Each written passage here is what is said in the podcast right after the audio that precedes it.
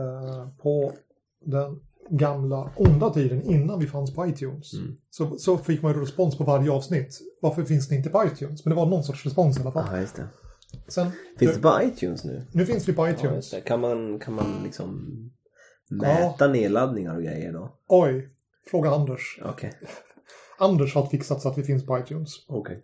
Jag gjorde, tror jag gjorde tre försök att få in oss på iTunes. Mm. Och, och man skulle klicka i menyer som jag inte ens såg. Så att jag kände att det var Oj. alldeles för tekniskt för mig. Det känns ju knepigt. Det står här att eh, i beskrivningen på iTunes eh, Sveriges tredje rollspelspodcast. Mm. Och nu är det den tjugonde som är uppe. Ja, precis. Ja, precis. Det, det, är bra. ja, precis. Ja. Det, det, ja. det finns en sida på Svenska rollspel Mm. Där jag har försökt samla alla svenska podcast, eh, svenska rollspelspodcast som jag Mm. hört talas om. Nuvarande och insomnade. Och när jag la till Svart, Svartvik. Svartvikens rollspel, rollspelande. Mm.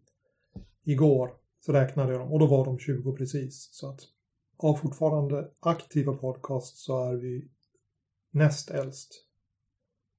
Roberts eh, Bortom. bortom, bortom är fortfarande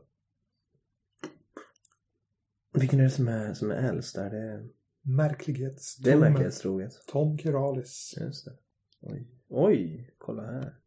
Jag har massa eh, Svartviken rollspelspodd Svartviken rollspelspodd. med 2D.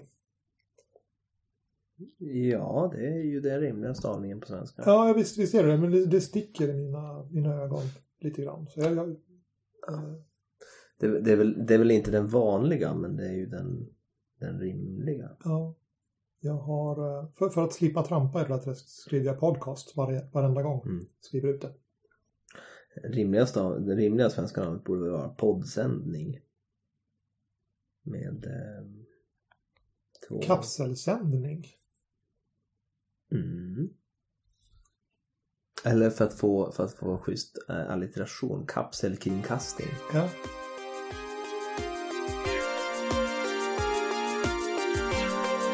Nordnordost är dött. Länge leve Nordnordost.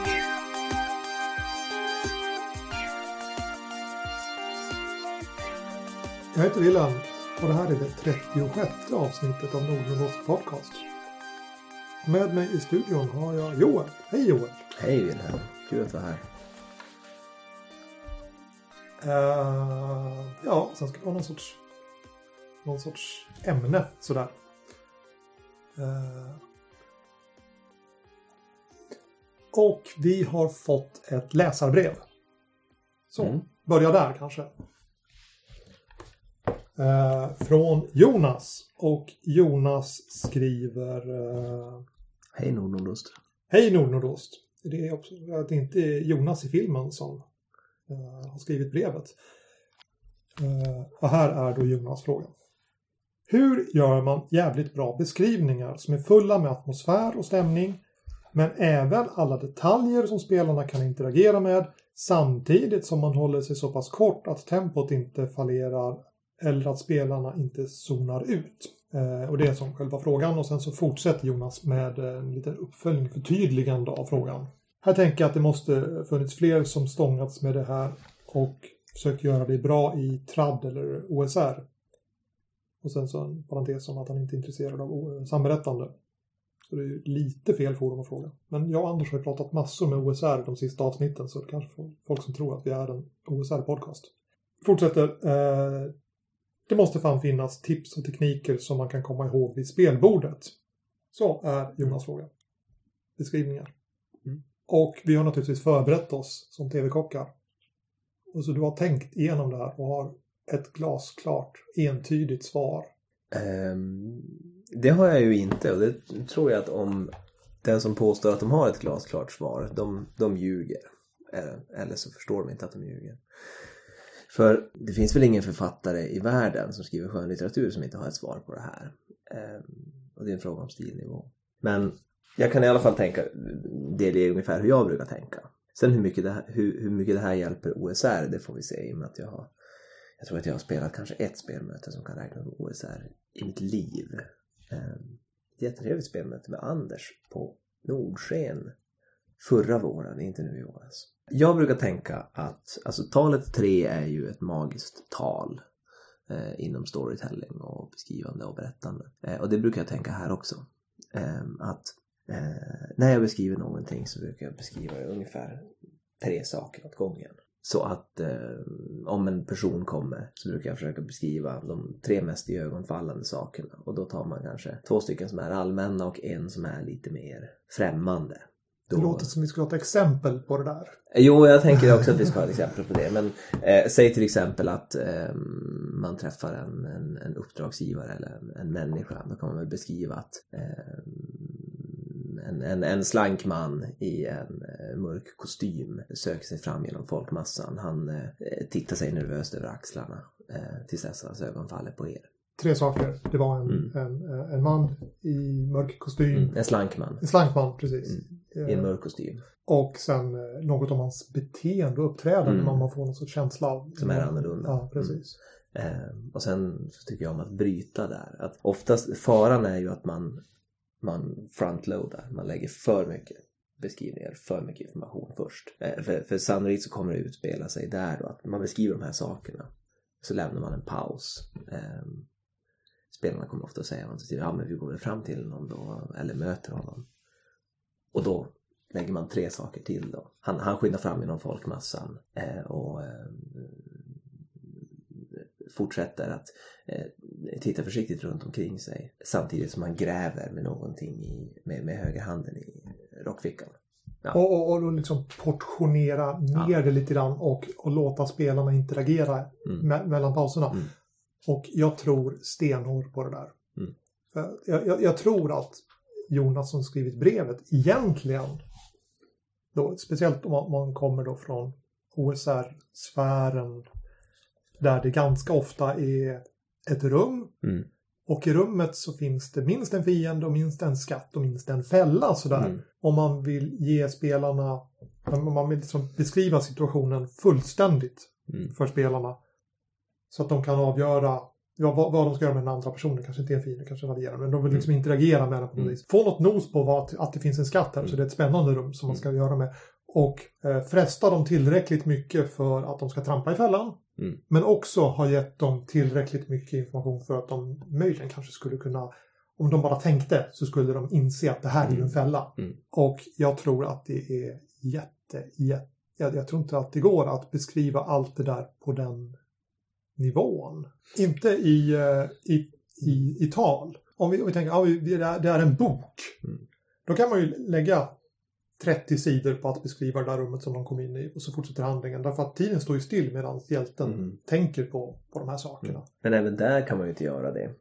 Um, för om man har en för lång beskrivning i text, om stycket blir för långt, då kommer läsaren att tappa intresse oftast. Så spännande tycker vi i regel inte eh, beskrivningar av, av föremål är. Det är interaktionen som är det intressanta. Det här är ju något som många som har svårt för tolken brukar ju kunna peka på, på det här då. Att tolken är eh, han kan liksom låta figurer bara återberätta historia, liksom kungalängder eller legender eller kasta in en sång på två sidor som handlar om, om eh, om eh, Numenorianer eller liksom alvernas flykt från Valinor eller vad det nu kan vara. Och alltså om du inte är såld på, på Midgård och tycker att det här är ballt då kommer du tycka att det här är jättetråkigt. Då kommer du liksom zona ut eller hoppa över det här.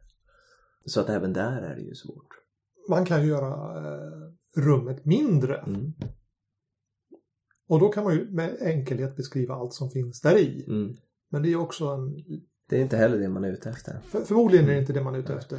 Jag, jag brukar tycka om att tänka på eh, beskrivningar. Eller alltså, väldigt mycket har ju någon sorts dramaturgi i sig. Vare sig det är beskrivningar eller om det är berättelsespår eller någonting. Um, jag brukar försöka tänka att man tar det i fyra stadier. Att först presenterar man vad det är. Sen fördjupar man detta genom att ge mer information. Sen nyanserar man det Eh, genom att ge någonting avvikande eller oväntat.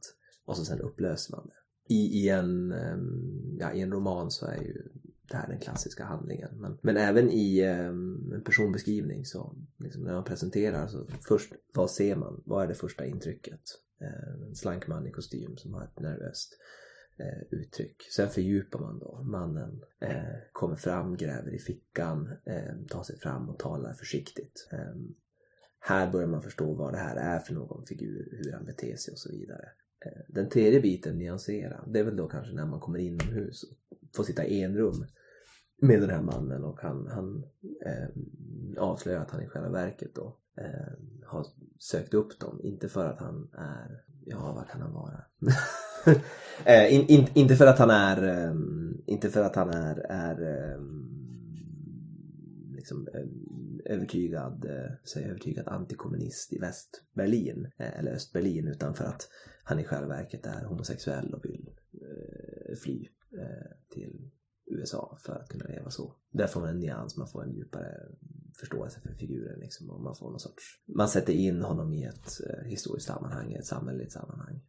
Och så sen upplösningen då, det blir ju då detta dilemma hur vi löser. Hur ska man kunna göra en rumsbeskrivning utifrån det här? Vi återkommer ganska ofta till julbordet i Häxan och lejonet. Mm. Där eh, författaren beskriver, ja det, det, det, det är ett julbord och på det finns det kalkon, gröt, godis.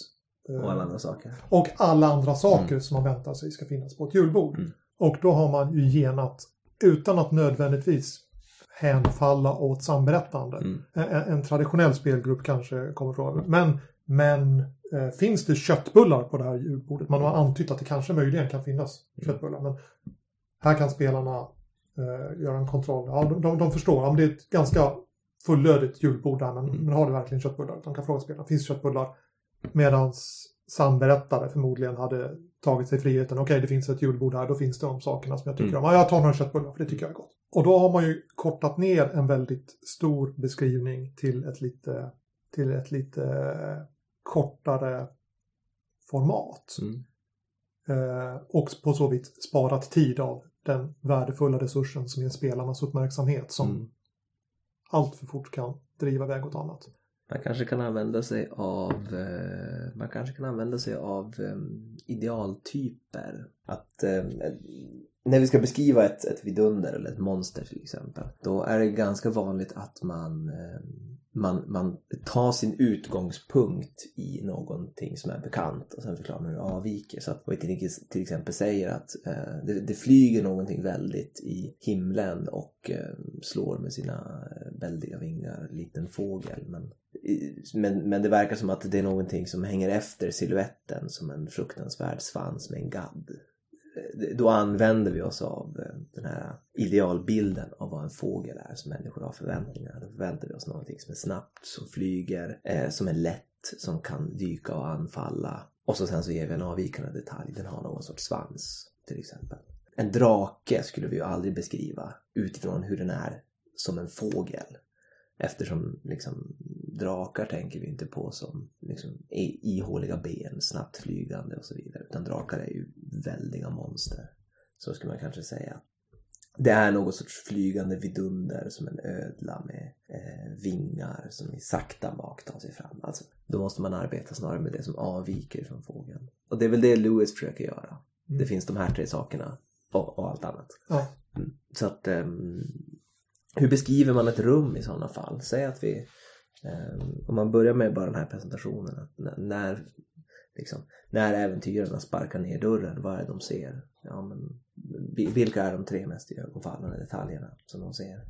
Eh, det verkar vara ett, ett eh, det verkar vara ett, ett, en avlång korridor med eh, skumt ljus längs väggarna, en rörelse längre ner och någonting som glänser längs golvet. Och där släpper man in spelarna. Ja. De, de, de, får agera på någonting. Vad är viktigast? Det glänsande ja. eller den där rörelsen i fjärran. Ja, precis. Och, och sen, ja men strunt i fjärran. Eh, vi tittar närmare på, på, skatt, på, på skatten liksom. Mm. Redan där har de ju gjort sina antaganden. Liksom. Precis. Medan om, om det som rör sig i fjärran är något som skulle anfalla. Då måste man ju tydligt göra det. Då att eh, det verkar vara någon sorts korridor med någonting glänsande längs gången och ni hör, ett, eh, ni hör en rörelse som kommer närmre bort ifrån. För att antyda att liksom, det här är någonting som sker just nu. Att man slutar på den saken som direkt kommer att överrumpla dem. Men man hinner samtidigt säga de andra sakerna Mm. man vill ha sagt. För om man Mm. börjar med och det kommer någonting i fjärran mot er. Mm. Då, då, då har alla spelarna dragit sitt Ja. svärd liksom. Och då hinner man aldrig komma till den här glänsande saken på Mm. marken som kanske är en fälla i alla fall. Då. Mm. Lura, lura dem i fördärvet. Mm. Och när så eh, och när så spelarna sen eh, bestämmer sig för att gå in så eh, då fördjupar man väl helt enkelt detta liksom. Att, när ni går in så känner ni en, en, kall bris som kommer ner från korridoren. Eh, ni kan, eh, ljudet som ni hör, eh, väl, det låter som lågt eh, morran eller gnyende som från hundliknande varelse. Eh, och när, när ni håller fram era facklor så kan ni se att det som glänser längre fram verkar vara en, en någon sorts oljig film som täcker korridorsgolvet. Eh, och sannolikt så kommer väl någon spelare, nu säger jag kanske en som spelar tjuv då, säga ja men jag går fram och, och petar på den eller jag känner här eller jag gör. Och då kommer vi nyansera fasen när vi börjar ge information. Uh, jag, jag, tänk, jag tänker tillbaka på, på den ursprungliga frågan egentligen. Mm. Och, och, och den var ju, egentligen så vill ju då Jonas få in allt på en gång. Och det, det är svårt. Det, det, Mm. om, om man inte har ett rum som är så enkelt Mm. att allting går att beskriva med tre ord eller med, med, med tre element så kommer det inte att fungera. Så man, Mm. svaret är helt enkelt dela upp det i, Mm. i mindre element. Men elementen kan vara större än de orden som man säger om man hänvisar till någonting som spelarna har en, en uppfattning om sedan Mm. tidigare. Fågeln som, som, som flög innan säger ju de här många sakerna. Bara ordet julbord Mm. säger ju väldigt mycket Mm. jämfört med att Ja men det, det är uppenbarligen ett, ett bord på det ligger en röd duk. Mm. Någon har dukat till gästabord, gäst, gästabud. Eh, det ser ut att vara ganska stadig kost. Mm. Det finns tam, tam, tam, tam. Men bara ordet julbord ger många av de här intrycken. Både maten och det sociala sammanhanget. Ja. Mm. Jag tror lite att det jag vill och om jag ska fundera så, så jag tror att det jag tänker det är att man utgår ifrån rollpersonernas ögon. Alltså vad lägger de märke till först och vad är det de tänker först. Um, men jag tänkte också det du sa att det är svårt att beskriva allting om man inte har ett väldigt enkelt rum. Jag, jag tror att även om du har ett väldigt enkelt rum så är det svårt att beskriva allting. Ehm, um, datorspelet Portal har ju alltså briljant Eh, level design. Och jag tror att det kan vara värt att titta på lite när man tänker en dungeon. För det är ju en dungeon man spelar. Eh, men varje level är egentligen helt kal. Liksom. Ja, eller de första åtta, vi ska inte spoila hur det fortsätter sen då. Men liksom, det är kala vita väggar, det är kalt vitt golv. Ehm, det finns några knappar. Det finns några eh, lådor som man ska ta det på. Det dyker upp någon portal här och var. Och, och nöjet i Portal det är ju att man läggs ner i det här rummet, eh, det här pusslet på något sätt. Och så måste man först lista ut hur allt det här hänger ihop och vad det är. Och sen hur man kan interagera med det för att klara banan. Och jag, jag tror att kanske kan man ha ett liknande tänk i eh, ja, OSR eller grottkräl i alla Ja. fall. Eh, Jag ska inte säga OSR i allmänhet men för det är väl på sätt och vis samma exploration känsla Ja, som ja. är ja. Precis, det är, det är oftast, ofta centralt att Mm. på något vis överlista. Det, Mm. det, det ska vara lite utmaning, inte bara till rollpersonen utan utmaning till spelarna Mm. också. Och, och då blir det ju desto viktigare med, med beskrivningarna. Om, om vi lämnar utmaningarna till, till rollpersonerna så kan man ju som, som, som spelledare säga att det, det finns en kryptisk gåta på ett främmande språk. Mm. Och, och spelarna kan då liksom bara, ja vi, vi, vi dechiffrerar den och, och, och löser det. Liksom. Och, så kanske samberättarna hade gjort då. Medan Mm. spelar man old school så är det ju inte helt omöjligt att spelledaren kastar fram ett skiffer Mm. på rutat papper med suddigt blyerts där, där, spelarna blir indragna i Mm. det här gåtlösandet. Att Mm. själva få, få, få, Mm. få knäcka problemet. Det behöver inte vara old school heller. Det här är ju eh, jag, jag, jag tänker att det måste finnas hundratals Call of Cthulhu-spelledare runt om i Sverige som har handskrivit pergament och bränt det och färgat med kaffe och så vidare eh, för att få props. Och det är, väl, det är väl just det att man använder det här som, ett, som en teknik för att öka eh, engagemanget och inlevelsen i storyn. Förvisso på olika sätt Mm. mellan Call of Cthulhu och OSR men ja. Jag tänker eh, ytterligare en sån där genväg hur man, hur man ska liksom kunna trycka in mer saker än de här tre. Och musik eller Mm. ljudeffektsbank skulle kunna vara det där. Om, om jag har ett, ett soundtrack som går med ett hus som, som knarrar i, i stormen. Då behöver jag inte säga och, och, och det blåser ute och, och, och, och det, det, det knarrar och ni får uppfattningen om det här. Mm. För att spelarna hör det Mm. och har, har, bär det med sig som ett, som ett filter genom de hör, vilket de hör allt annat. Så är det ju. Det handlar ju om att bygga en stämning. Ehm, för eh, många år sedan nu så spelade jag en, eller jag spelade då men vi har också spelat ganska mycket Shadowrun. Eh, och då hade vi som, som standard att när vi spelade Shadowrun då hade vi en spellista med liksom eh, synt, EDM, blipplopp, eh, rent elektronisk musik eh, som bara låg på i bakgrunden. Eh, bara för att komma in i den här tankegången. Eh, bara för att få, få känslan av synt. Samma grej som eh, spelar man kult kan man slå på Sisters of Mercy i bakgrunden. Då är man vips i Metropolis. När, när du sa Shadowrun så Mm. började jag naturligtvis tänka på kartor. Mm.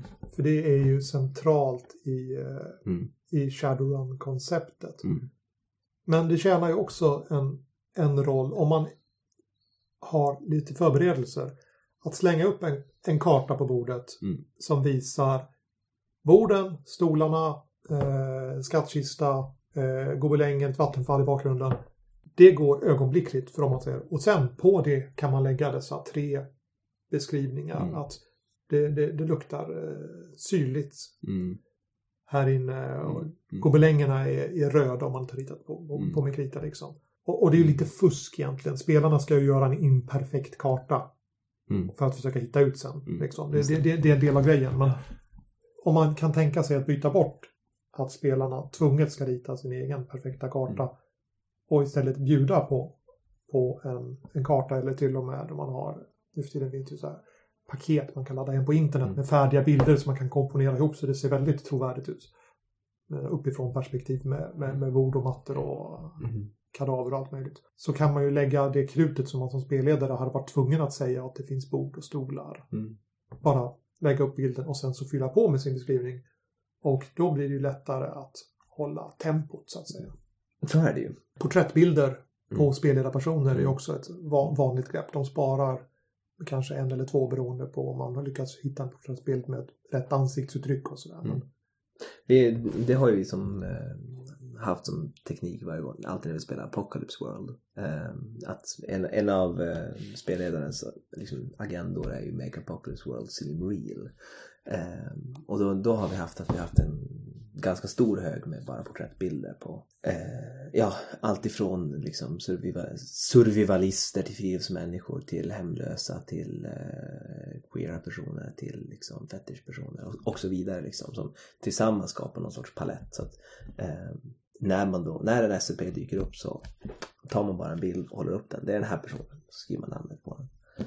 Eh, och, och det där blir ganska häftigt. Det gör det levandegörande. Eh, och anledningen till att jag säger Apocalypse World det är ju för att det spelet instruerar oss att använda kartor som ett sätt att ehm, skapa någon sorts gemensam förståelse för världen. Um, under, uh, i, i, under the first session uh, när man egentligen bara kasta ut rollpersonerna i världen och liksom spela för att ta reda lite på vem som finns och hur allting hänger ihop och så vidare.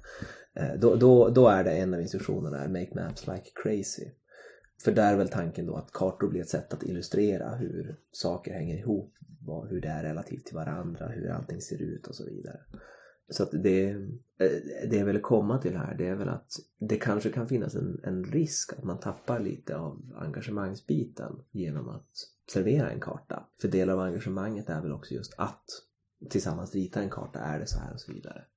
Nu spekulerar jag lite. Du, du, du tänker på OSR? I OSR och, OSR alltså det, det finns ju många, många spel. Det är ett lite speligt element Mm. i, i spelet att spelledaren beskriver kanske inte ens att det är ett fem meter långt rum utan det är ett rum som är Mm. fyra steg långt sådär och så tittar de, vad, vad, var det dvärgens steg eller alvens steg det där liksom. Och man, man, man ska försöka rita en karta som visar världen så att man kan lista ut var lönnrummen är någonstans. Mm. Precis, vad, ja här, här finns det tomt, tomt. eh. Är, är den här korridoren lite, inte lite smal för vad det ska vara? Finns det en lönngång i väggen liksom? Men, men det är inte, det är inte bara för att man spelar OSR att man ska göra så. Men det är ju ett, ett, ett element som inte är Mm. helt ovanligt i, i spelformen. Mm. Jo, jag tänkte på, på, på eh, det- din Apocalypse World där man, man gör kartorna, man gör platserna Mm. som man presenterar i första spelmötet där. Att återanvända befintliga platser är ju också en genväg. Mm. Ja, ni, ni, kom, ni går tillbaka till kyrkan. Mm. Pam, alla spelarna vet precis vad, vad, vad kyrkan är. Och då har man ju utrymme att utgå. Den har blivit, ett, den har blivit vår fågel tidigare. För att alla vet precis vad det var. Mm. En gemensam bild och Mm. sen så kan man fylla på med mer detaljer för att precisera hur den har förändrats eller utvecklats till precis det här, Mm. det här mötet. Så är det ju. Ehm, det här ser man ju väldigt tydligt i tv-serier till exempel. Eh, att, att, jag tänker spontant eh, om vi tittar i Game of Thrones i säsong 1, eh, avsnitt 1 som på något sätt börjar uppe i Winterfell så får vi se ganska mycket av Winterfell. Vi får se liksom, utan mätet, innan mätet, hur de kommer in i The Godswood alltså, och så vidare. Så att vi ska få en känsla för hur den här platsen ser ut och hur det hänger ihop. Men när vi befinner oss i säsong 6, då kan man bara klippa och så visar kameran eh, Eh, ett werewood tree och snö. Och vi vet som spelare, eller som tittare, okej vi är i The Godswood i Winterfell. För att liksom vi har fått, som du säger, det har blivit, Winterfell har blivit den här fågeln. Vi vet vad vi har att förvänta oss.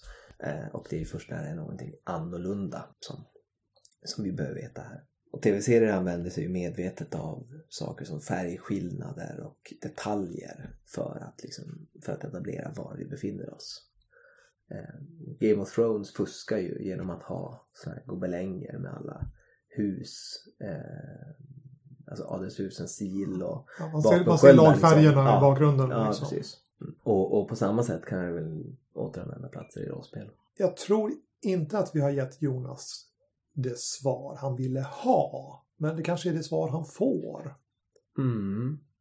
Om någon lyssnare sitter nu och buttert skakar på huvudet och säger men de fattar ju ingenting. Det finns ju det här perfekta sättet. Eh, så skriv ett Mm. nytt läsarbrev och, och Mm. förklara för att vi är otroligt Mm. spända att få Mm. höra mer om denna fantastiska metod i så fall. Så är det ju. Och ehm, jag tror ju också att det finns, det finns lika många olika tekniker att göra det som det finns spelledare. Eh, och det finns, varje spelledare har nog lika många tekniker att göra det här som det finns spelgrupper eller spel de spelar. Ja, jag menar, jag kan ju highlighta så här att jag pratar ur någon sorts liksom samberättarperspektiv eller story now-perspektiv då. Eh, och det är ju inte alls det Jonas pratar om. Men eh, samberättande, Mm. det var ju otroligt spännande. Och det är väl egentligen därför jag har bjudit in dig Mm. nu. Alltså Anders är ju också samberättare, men Mm. vi, vi har ju en, som en tendens att, att eh, irra in oss i vårt gemensamma OSR-intresse och prata andra saker än, än, än samberättande. Och Mm. samberättandet är väl på något vis Nord-Nordosts bakgrund i alla fall, även om det inte är dess syfte och mål längre. Mm. Eh, det är inte så att du skriver något spel eller något sånt där. Spelleder något coolt samberättande som du vill prata lite grann om. Det där lät som en väldigt ledande fråga vill. Eh, jo, det gör det.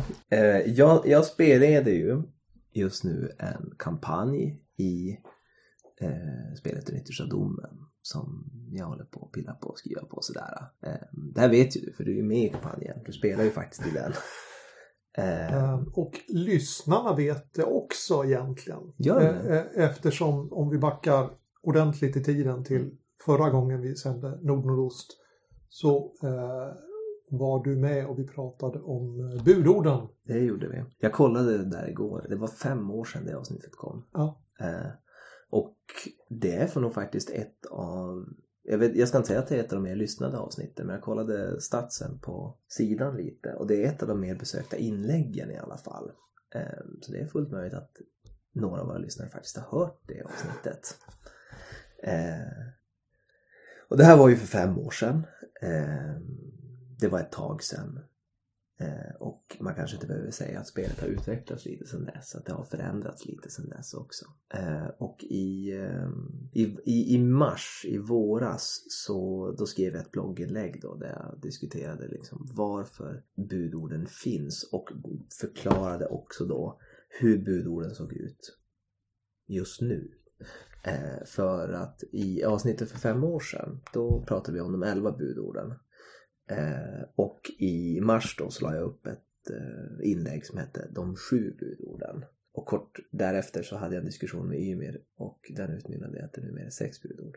Eh, så det, det, har skett lite förändringar däremellan och det var ganska rimliga förändringar. Och det var väl lite det vi hade tänkt följa upp. Ja, precis.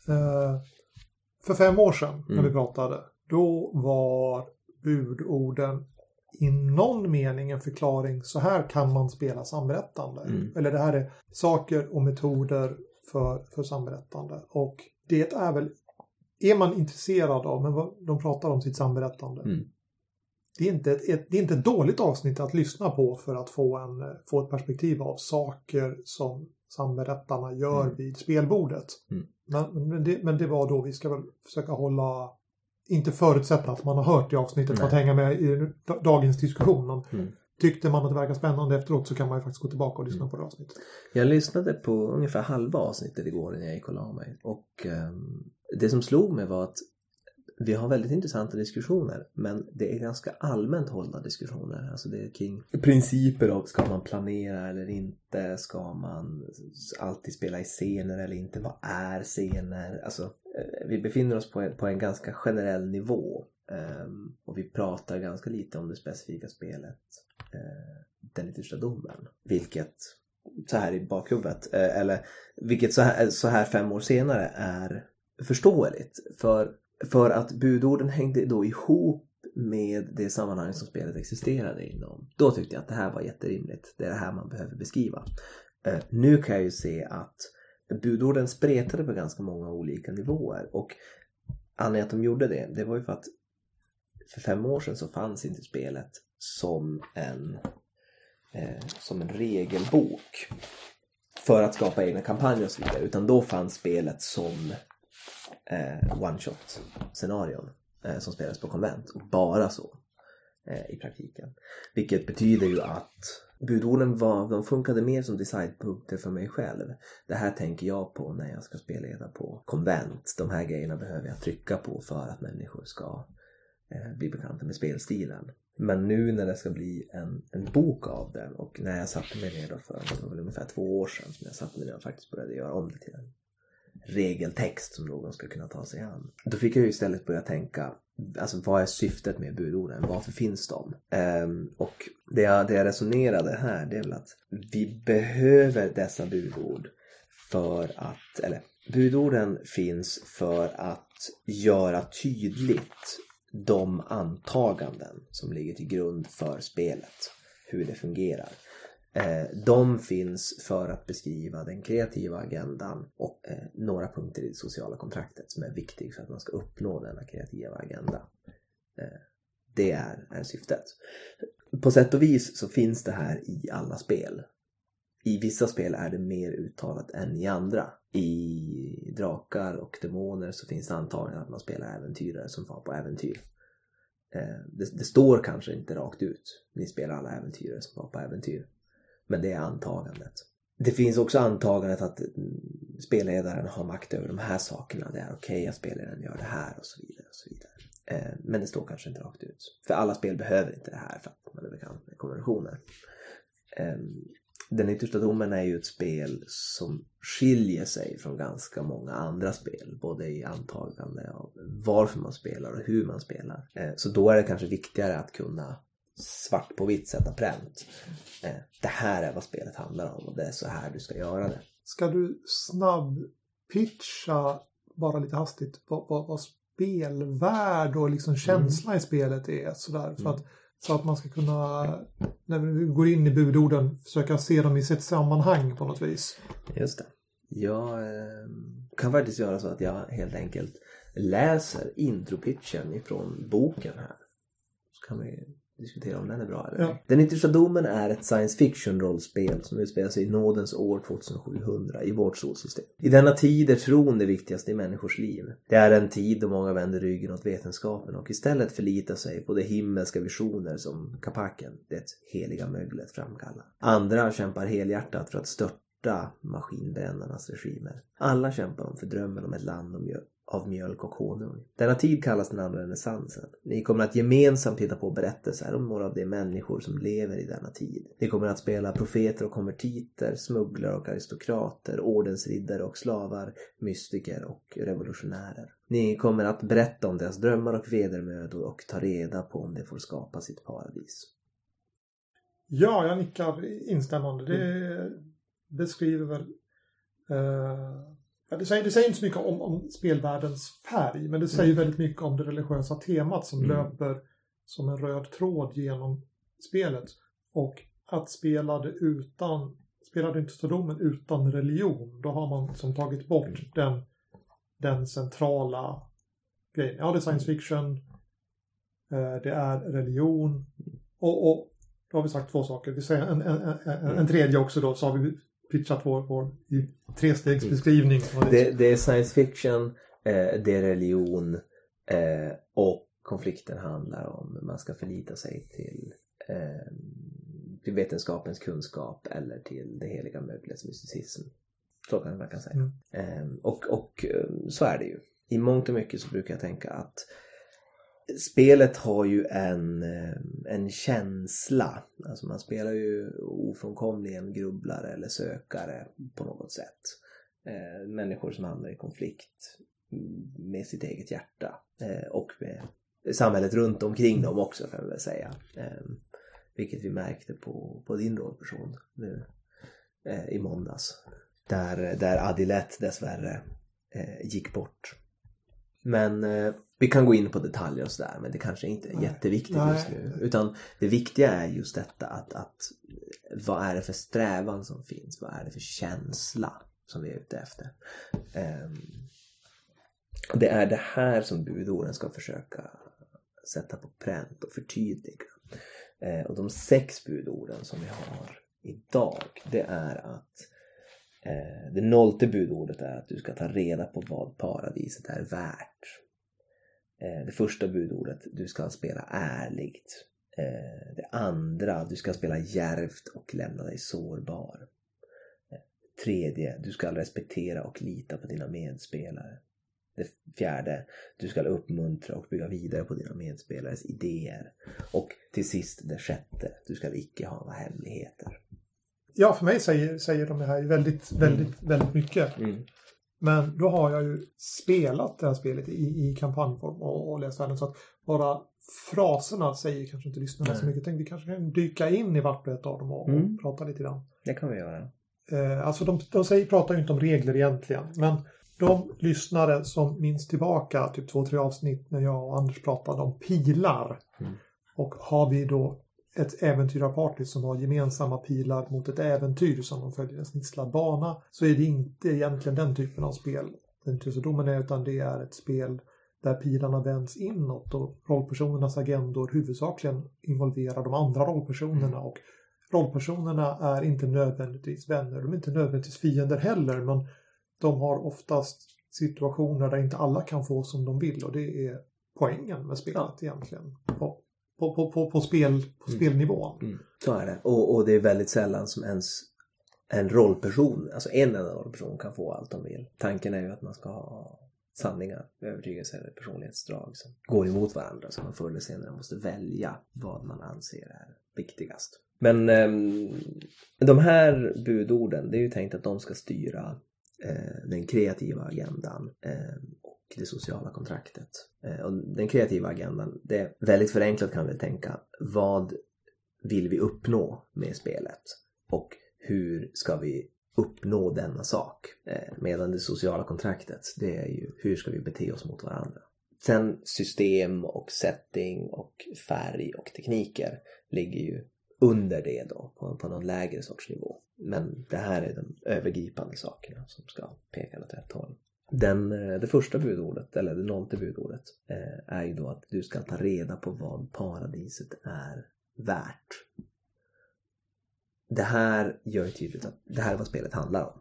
Eh, att berättelsen ska handla om, om rollpersonerna. Om människor vars storheter och brister och drömmar och småsinthet driver dem till att vilja förändra världen runt omkring dem. Ehm, de vill kort sagt bygga något sorts paradis för sig själv eller sina vänner. Och eh, anledningen att vi spelar deras berättelse det är för att ta reda på om de lyckas med detta och i sådana fall till vilket pris och vad de är villiga att göra för att uppnå detta.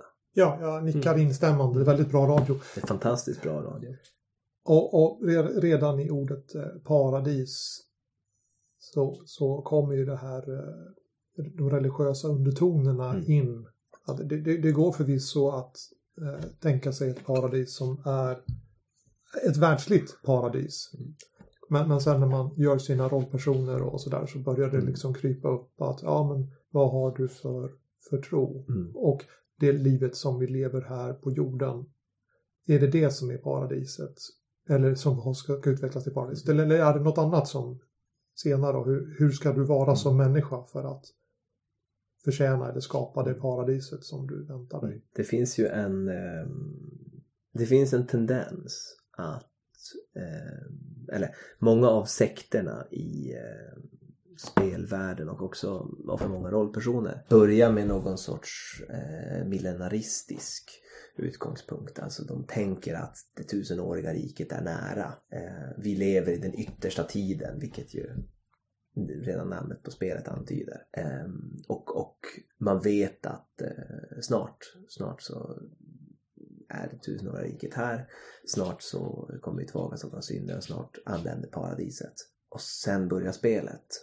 Och så möter man verkligheten och så ser man, alltså ställs de inför dessa konflikter och eh, de, man måste börja avväga. Är det här idealet eller är den här drömmen värd att göra dessa saker? Vad håller jag som viktigast? Är det denna etiska övertygelse eller är det den här relationen som jag har?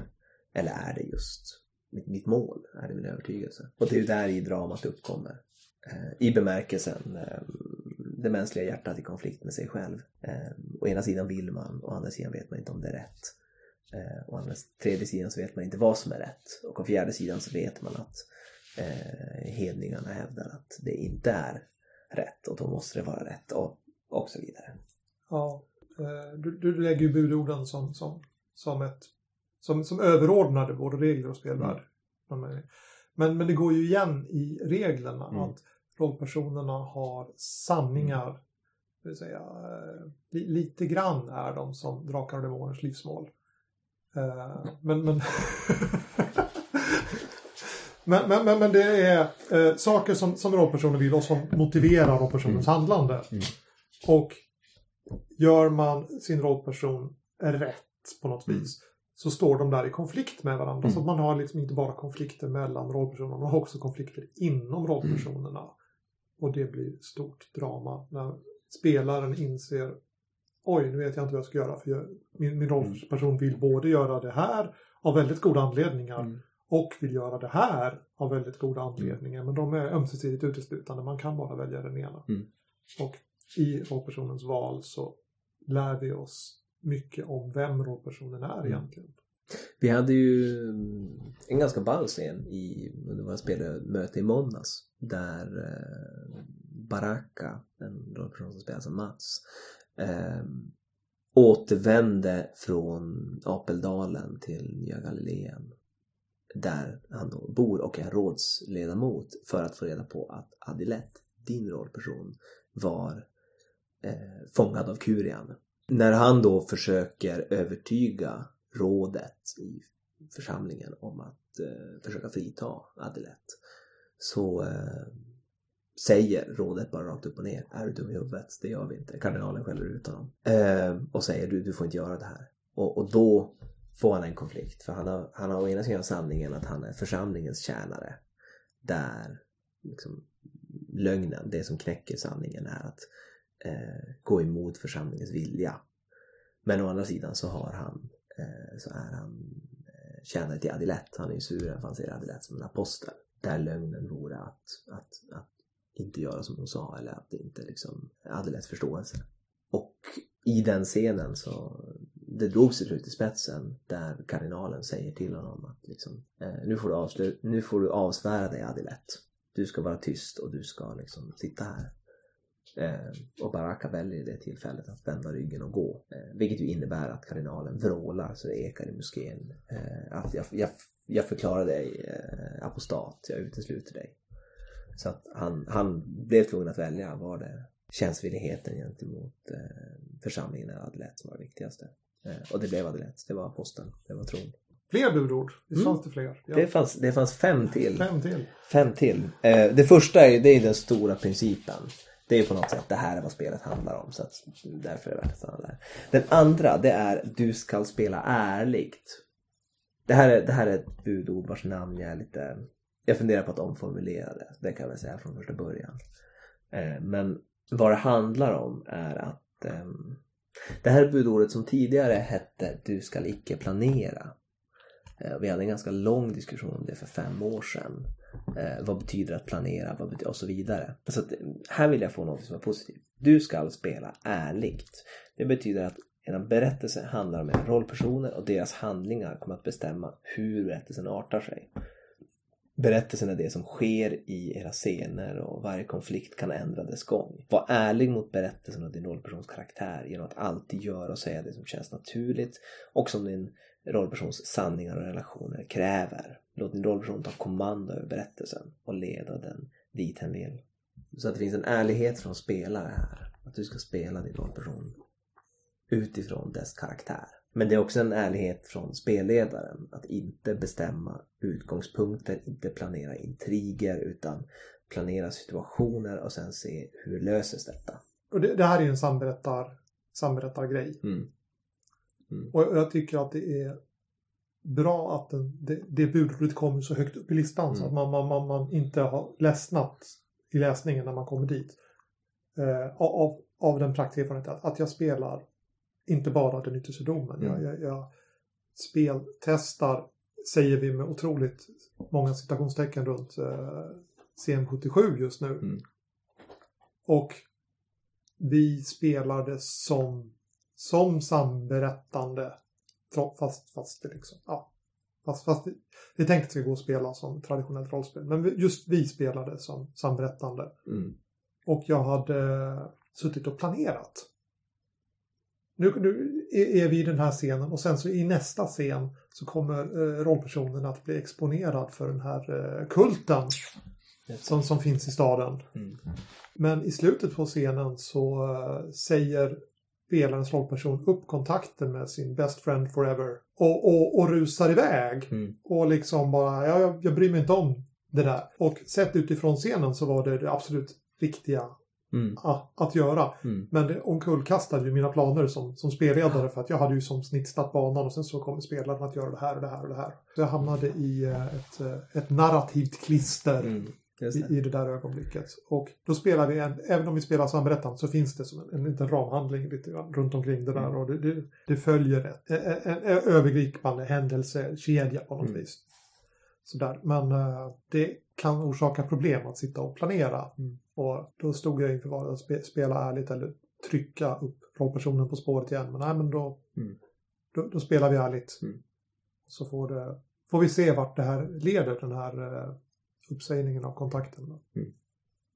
Det här är ju eh, man kan väl säga att de första två budorden det, det här är ju på något sätt försök att ringa in den kreativa agendan i spelet. Den som är, eh, den som är bekant med Story Now kommer känna igen ganska mycket härifrån eller eh, den som är bekant med eh, vad Måns på rollspel.nu brukar kalla drama eh, eller Genesis också brukar vi kalla det drama. Känner nog igen det här också. Men, men eh, man kan ju inte skriva det här är Story Now, kör utan för, för Story Now är ju mot mycket en meningslös term. Alltså, tanken att det finns tre kreativa agendor är ju...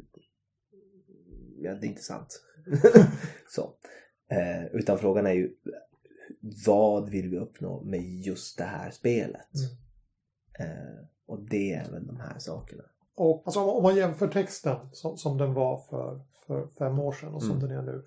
Då pratar den ganska mycket om vad man skulle göra. Mm.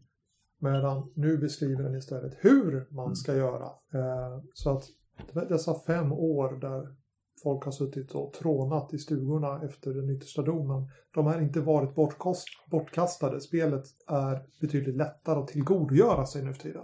Gud ja. Så är det. För det är... Eh, för att ett, ett problem som jag hade eh, det var väl ungefär två år sedan någonting, ett och ett halvt år sedan. Eh, när jag, när jag, jag gick in och, och läste ner mig på Big Model och det var utifrån vad en väldigt intressant tråd som Vincent Baker skrev. Där han diskuterade just hur, hur The Big Model of Forge var liksom utdaterad. Men koncepten och principerna stämde fortfarande så man kan hitta mycket bra i dem. Och då satt jag med och tittade på dem. Eh, The Big Model har ju en tanke på att alla regler befinner sig i, på olika abstraktionsnivåer eller man kan se det som olika cirklar som befinner sig inuti varandra. Eh, att längst ut så har du det sociala kontraktet som innefattar allting annat. Innanför det har du exploration som innefattar eh, character situation system och så vidare.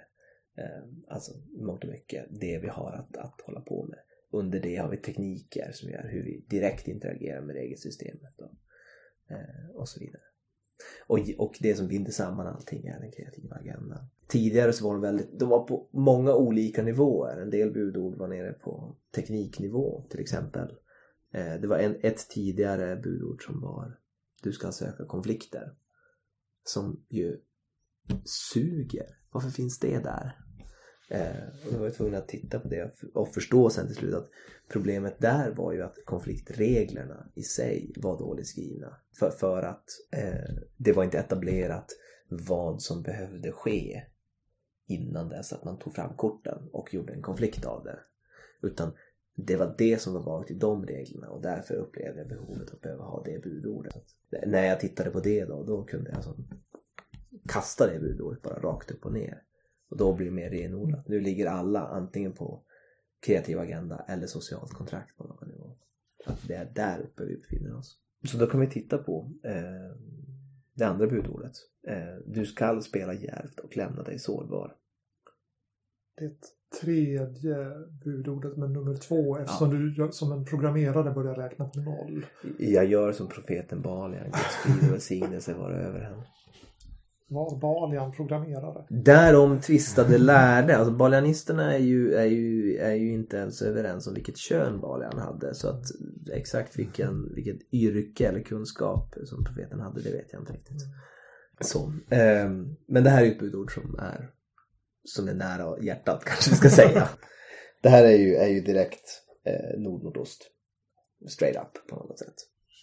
Ehm, och det här handlar ju om, i grund och botten handlar det här också om att spela ärligt. Det handlar om att, att, att eh, låta ens rollperson göra riskabla och dumdristiga handlingar. Att förlita sig på fel person och eh, ja, bära den sanna trons flamma in i ett mörker och så vidare. Kort sagt, att man sätter rollpersonen i sitser som är farliga och obekväma för att det är i de situationerna som rollpersonen måste göra val och därigenom lär vi oss, vi lär känna vem är den rollpersonen helt enkelt.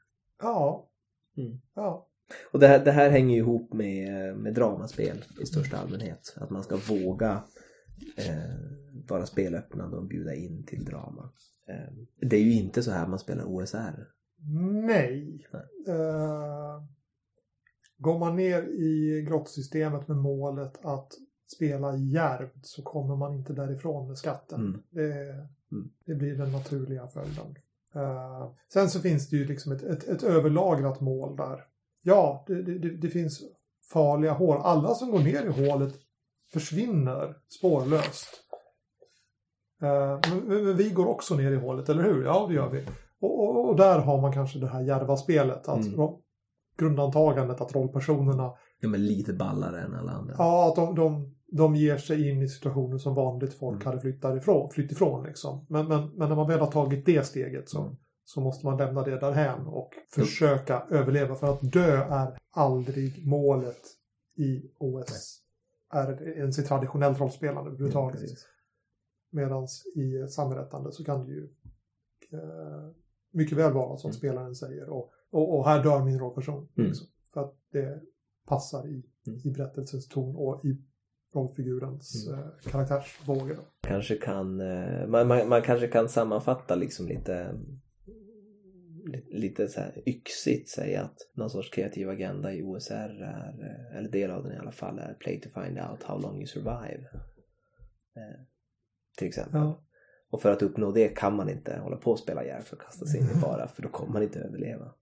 Vi har pratat ganska mycket om att spela Järvt i ganska många avsnitt Ja. tidigare så vi behöver inte hålla på så mycket med det kanske. l- Lyssna igenom 30 avsnitt före så kommer ni få ganska bra koll på vad det är för någonting. det är väl rimligt. Fram, framförallt det gamla, det föregående dydavsnittet. Jag länkar det i Ja. show notes.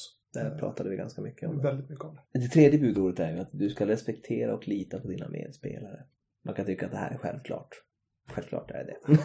Men eh, vad det handlar om här det är ju att man ska, eh, man ska vara lyhörd gentemot eh, sina medspelare. Man ska engagera sig i de andra rollpersonernas berättelser. Alltså när det inte är ens egen scen så ska man lyssna för att man har en möjlighet att påverka det genom att spela sina större arkana kort och så vidare. Eh, man ska, man ska eh, läsa av sina spelare för, eller sina medspelare för att se vad tycker de är häftigt, vad tycker de är jobbigt, vad vill de att jag ska göra.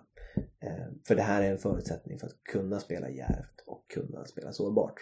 Att då måste man kunna lita på att ens medspelare bryr sig och faktiskt liksom respekterar och litar på dig. Alltså vi, jag, jag, jag återkopplar till avsnittets början då Mm. vi pratade om den här konstiga frågan om hur håller man intresset Mm.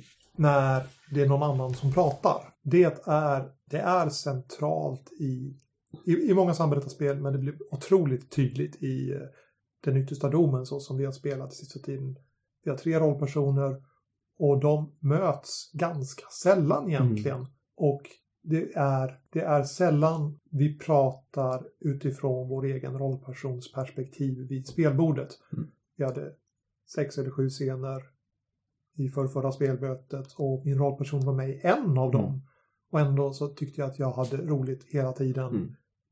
Men i de andra scenerna så var det som en aktiv lyssnare. Jag satt dels hänförd över den fantastiska händelseutvecklingen som, som skedde där. Men också att jag kunde sitta och eh, spela in inslag i, eh, i deras historia. Så att koppla bort min, min, min rollperson där inte i scenen, då går jag och gör popcorn. Det funkar inte riktigt när man spelar på det här viset. Däremot om vi skulle spelat OSR, vi går in i nästa rum och en spelare säger ja, jag, jag, jag, hänger i bakgrunden, jag Mm. går upp och gör lite popcorn liksom. Det, det gör varken till eller från. Mm. Okej, de kommer att vara en, en krigare fattigare ifall det kommer något monster, men annars så funkar allting Mm. precis lika bra. Men jag tror också det här hänger ihop med ehm, det här hänger väl ihop med det som vi slarvigt brukar kalla story now-spel också. Att kärnan där är väl att vi är ute och söker efter ehm, alltså den här spänningen.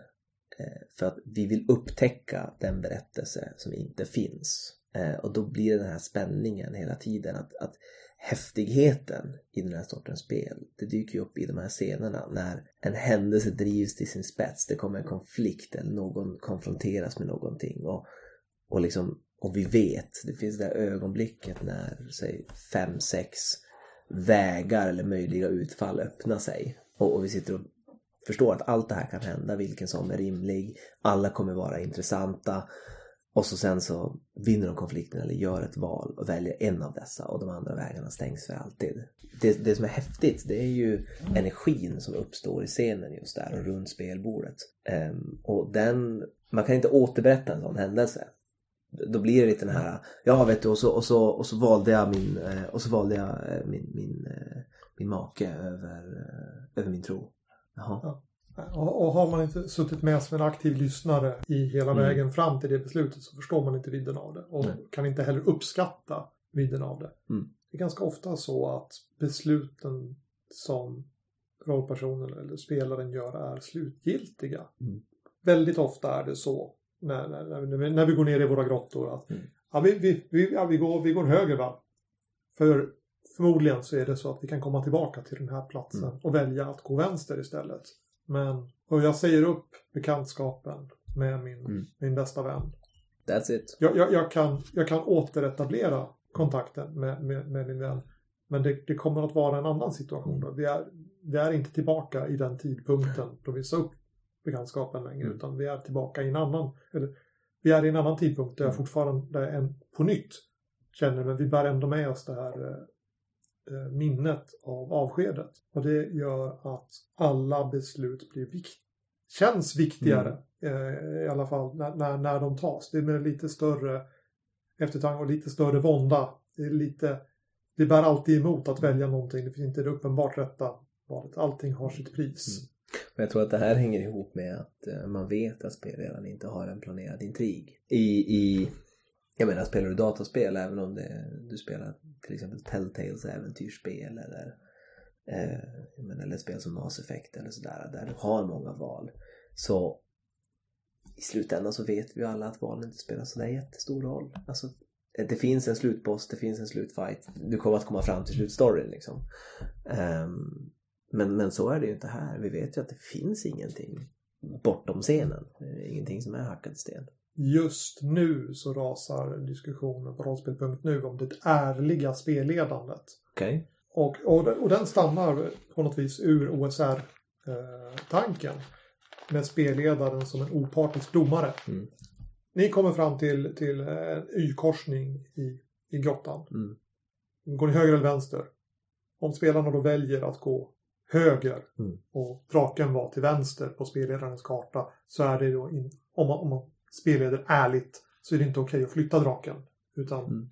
eh, Mm. valen spelar en roll. Så att det är ju inte enbart i, eh, i eh, samberättandet som valen spelar roll. Nej. Utan det kan göra det även i, Mm. i old school-spelet. Och däremellan så har vi det här, det som kanske lite slarvigt kallas det traditionella rollspelandet. Mm. Där spelledaren försöker bjuda på en historia. Mm.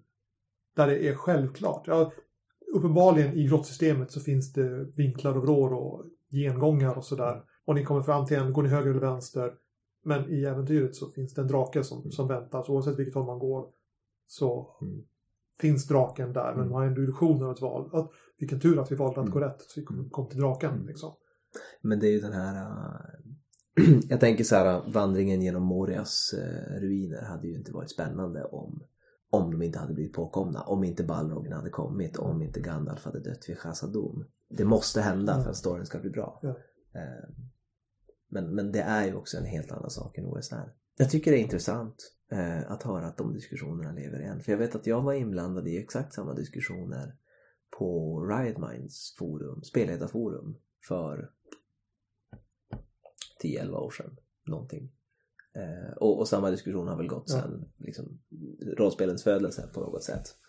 Men, men ehm, det förtydligar väl att ärlighet hänger samman så otroligt mycket med den, den kreativa agendan och det sociala kontraktet i gruppen och syftet med spelet på något sätt. Eh, att, att, att spelledaren skulle vara en opartisk domare eh, är ju ett perspektiv som är fjärran för ett spel som den yttersta domen. Där spelledaren i allra högsta grad är en medspelare men som spelar efter andra regler än eh, övriga spelare. Och där spelledaren lika mycket som de övriga spelarna vill upptäcka historien och vill ta reda på vad paradiset är värt. Inte då liksom utmana spelaren nödvändigtvis utan hjälpa dem framåt. Ja. Ja, Jag, jag, jag sitter och tänker på, på, på de många situationer som vi har haft i, i spelet där kanske är det två rollpersoner som möter och, och de diskuterar och du som spelledare som sticker in och, och, och lite grann för, för en utsatt är, är, du, är, är du som djävulen som kommer och liksom ja du har sanningar här. Mm. Är, är, bryter du mot någon av, av dina Mm. sanningar nu? Kontroll, kontroll. Eh, men det är ju bara att peka tillbaka. Vi är inte här för att vinna, vi är här för att se hur Mm. rollpersonerna påverkas av de val vi gör. och du som spelledare bryter in och pe- pekar ut att nu är ni faktiskt i en av de här Mm. situationerna. Vill, vill ni göra någonting av det här? Mm. Är, är det här vi får veta vad du håller viktigast? Eller är, är det inte på, på kartan just nu? Men är, är det här nu du avgör vad som står dig närmast? Så, så på det viset så är det ju, det ser kanske ut som om spelledaren är lite grann mot rollpersonerna. Mm. Men egentligen så är spelledaren glatt påhejande. Mm. Och, och nu kanske vi får veta vad det är som är viktigast. Vad är paradiset värt? Mm. Ehm, så är det ju. Jag, och jag kan tänka mig att ehm, människor som, som har spelat, som bara spelat konventsäventyr med mig kan, kan uppleva mig som ond. Nej, jag skämtar här. Eh, eh, Sanna som vi bägge känner, hon brukar, hon, hon brukar skämta och säga att jag är den bästa hon känner på att frammana ångest. Eh, men det är för att konventsäventyren är ju, de är ju peppade och förskrivna och rollpersonerna har färdiga sanningar.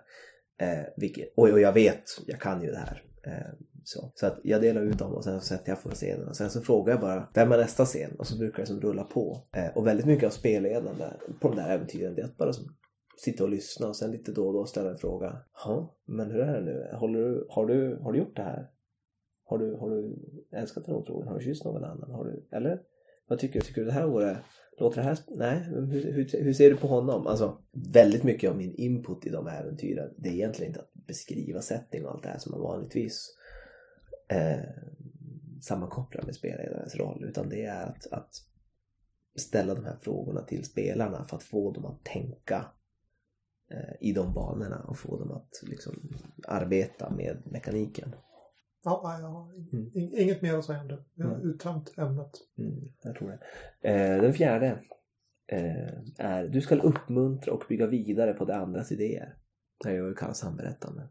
Ja, Ehm, vi bygger gemensamt en berättelse större än vad någon skulle kunna skapa själv. Eh, säg ja och, ja men, ja om, hellre än säga nej. Och när biroller introduceras så knyter man sin rollperson till dem. När berättelsespår dyker upp så visar man hur sin figur förhåller sig till dem. Kort sagt, man, man, vi, vi deltar gemensamt i att skapa handlingen och bygger vidare. Det finns ju en beskriven spelvärld men den har ju det är ju de grova dragen i mångt och mycket. Detaljerna i hur livet eh, organiseras och ser ut och hur människor är klädda och så vidare. Det lämnas ju upp till spelgruppen att bestämma. Eh, och likaså också det, det, det samfund man lever i. ja. Jag tycker kanske att den här omfattas av, av de, de punkter vi pratat om Ja, tidigare. jag tänker samma sak. det, det, det är som ytterligare ett sätt att säga men, men, men sitt nu med vid bordet. Mm. Och, och, och, och, och lyssna och vara en aktiv. Eh, och, och fundera på de andra rollpersonerna. Hur, vad, vad det är som utmanar dem och varför de gör som de gör. Mm. Och, Eh. och bejaka. Sök upp konflikter. Ja. Mm. Eh, och och det, det dyker upp längre ner i, i, även i reglerna Mm. att det går att muta spelare, att, att köpa att de spelar starkt på en av sina sanningar. Mm. Man har någonting som, som man tycker är viktigt, som rollperson tycker är viktigt som en, sanning och en annan spelare kan höra att det kanske är på väg att börja beröra den här. Vi, vi, vi, vi, trycker, vi provtrycker Mm. lite grann. Är det på riktigt eller Mm. är det inte så? Och Mm. kan då betala för Mm. att spelaren ska göra det. Och sen så har ju då Mm. spelaren då fått betalt för att Mm. sätta sin rollperson i klistret. Och det kan ju vara, vara trevligt som tröst. Eh, och att den här står som budord, det är ju egentligen att göra det väldigt tydligt för människor som inte är bekanta med samberättande. Eh, jag tror att de flesta som man träffar in i rummet, de tvekar inte på det här. Men, men budorden kommer längst fram i boken och det här är principerna som alla andra regler. Och då är det här en viktig princip. Ja, texten är ju skriven så att spelarna ska inte behöva vara samberättare för att förstå hur spelet ska spelas.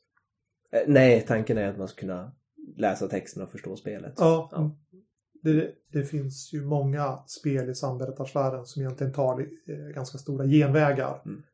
Spelläsaren förväntas vara bekant med andra spel i samma stil och, och därmed kunna fylla i de ganska stora tomrummen Mm. och, och få en bra spelupplevelse. Mm. Och det funkar ju oftast, men den yttersta domen är skrivet för folk som kanske inte har spelat på det här viset förut. Och det återpekar liksom, inte bara, säg, säg inte längre bara vad gruppen ska göra, utan även hur man gör det här. Och det är ju bra. Eh, Det är ju livsviktigt. det, det, det, blir ganska många ord i, i boken. Imponerande pappersbunt, men, men, men det är bra ord. Mm. Eh, Ja, jag hoppas det. Sen är det inte bara för, för folk som inte har spelat. Det är också, för mig är det ganska viktigt att när man ska försöka skriva positiva budord, alltså det här är vad spelet är, inte så här ska du inte göra. Då måste jag ju själv kunna sitta ner och, och, och bena ut, men vad ska man göra? Vilka saker är det viktigaste? Alltså vad är kärnan? Vilka saker kan jag kasta bort och så vidare? Och det här är en sån central del för att man ska få det att funka. Ja, men då måste det stå som ett budord. Och det är också nästa, eh, vilket är det femte budordet. Du ska icke ha hemligheter. Och det är då alltså på en spelarnivå. För att eh, mellan spelare och spelledare, där finns det inga hemligheter om figurer eller plotlines eller tankar och så vidare. Mellan rollpersoner kan det självklart finnas hemligheter. Men mellan oss andra finns det inte hemligheter vi, vi, vi pluppar inte. Vi, vi stoppar inte fingrarna i öronen när någon, någon vill diskutera med spelledaren. Vi skickar inte lappar till Nej. spelledaren och löser saker där de andra rollpersonerna inte kan se. Därför att om vi gjorde det så skulle det vara väldigt svårt för de andra att vara aktiva lyssnare Mm. och följa med. Mm. Och, Och bygga på mina idéer ja, som de inte känner till. Jag kan, jag kan se ett spel, ett, ett strategiskt spel där roll ställs mot roll och man har eh, konflikter. Kanske, kanske i Vampire eller något sånt där. Där, alltså, där, dubbelspelet är en grej liksom. Ja, det klassiska Vampire-livet Ja. särskilt. Eh, men det här är inte den typen av spel. Här, här är vi alla införstådda i vilken, vilka knipor rollpersonerna sätter sig i. Och, och varför de spelar roll. Varför det var viktigt att det här hände. Eller vilken signifikans det hade. Det handlar väl om ärlighet också. Eh, vi ska kunna lita på varandra. Vi ska kunna lita på att vi är ärliga med våra avsikter och med våra uppmaningar. Med, med, alltså, när vi säger någonting, ja men gör det här. Då ska vi kunna lita på att jag tycker att det här vore intressant för berättelsen och för din karaktär. Inte det här kommer tjäna min plan. Eh, vilket ju är grejen i Vampire. Ja. Ja. Det är ju hela grejen i Vampire. Eh, att man sitter och gör det här, gör det här och så tänker man Fast vänta nu, varför vill han att jag ska göra det här? Han vill att jag ska göra det här för att han kommer göra det här. Ja. Ja, Det, det, det, är, det är ett politiskt Mm. spel. precis. Och den yttersta domen är inte politik på det viset. Nej, verkligen inte. Eh, det förekommer självklart eh, politik i berättelser, det förekommer maktkamper och så vidare. Men eh, det är ju inte politiken i sig som är intressant utan det är ju vad är det som driver människor till att göra detta och vad vill de uppnå med detta. Ett av konventsäventyren handlar ju om eh, att, att den, den gudomlige shogunen dör på Merkurius. Och rollpersonerna är liksom maktfigurer i och kring hovet som alla vill bli kalif istället för kalifen. Men eh, det är ju inte ett pluppspel där. Det är ju inte så att man kollar, jag har så här många liksom, legioner, det här är mina hyrsvärd och så, och så jämför man upp en sån där sak. Utan det, det man gör det är att man tittar, vem ska styra varför, vem kan göra det, vem kan göra det och så vidare. Eh, Och vad är man villig att göra. Och eh, för- för att highlighta det så är en av rollpersonerna i äventyret är, ehm, är en, en ambassadör ifrån, ifrån Yusheng. En, eh, en ljusskygg organisation som har liksom bevarat sufficiently advanced technology från innan eh, dom. Eh, och i praktiken så fungerar det så att eh, den, som, den som gör en pakt med denna ambassadör kommer att segra. Den kommer, att, eller den kommer sannolikt att segra. Den kommer att ha eh, en sådan, sådan teknologiskt övertag att den kan, kan vinna. Men för alla rollpersoner så innebär det ju eh, hädelse och kätteri att alliera sig med denna liksom, teknodyrkare. Och det är det som spelet handlar om. Eller det är det äventyret handlar om snarare än liksom hur kan man backstabba och lura folk. Så ser de sex budorden ut. Eh, de första två beskriver den kreativa agendan ganska väl. Mm. Första budordet kommer vi in mot det sociala kontraktet också men sedan de sista fyra de beskriver egentligen det sociala kontraktet. Alltså hur beter vi oss mot varandra? Vilket sorts samspel ska vi ha? Hur ska vi förhålla oss till varandra? Och Vilken information ska vi dela med oss av? Och eh, utifrån det här utgår alla andra regler. Somliga budord som fanns i förra versionen, till exempel att du, du ska komma ihåg att du har två öron och en mun. Eh, det, det kunde jag bara som bara kapa. För att det är ett sånt där budord som för ett konventsäventyr är det inte helt fel att ha. För att ofta i min erfarenhet så kunde jag sitta ner med fem spelare som, all, som inte kände varandra sedan tidigare.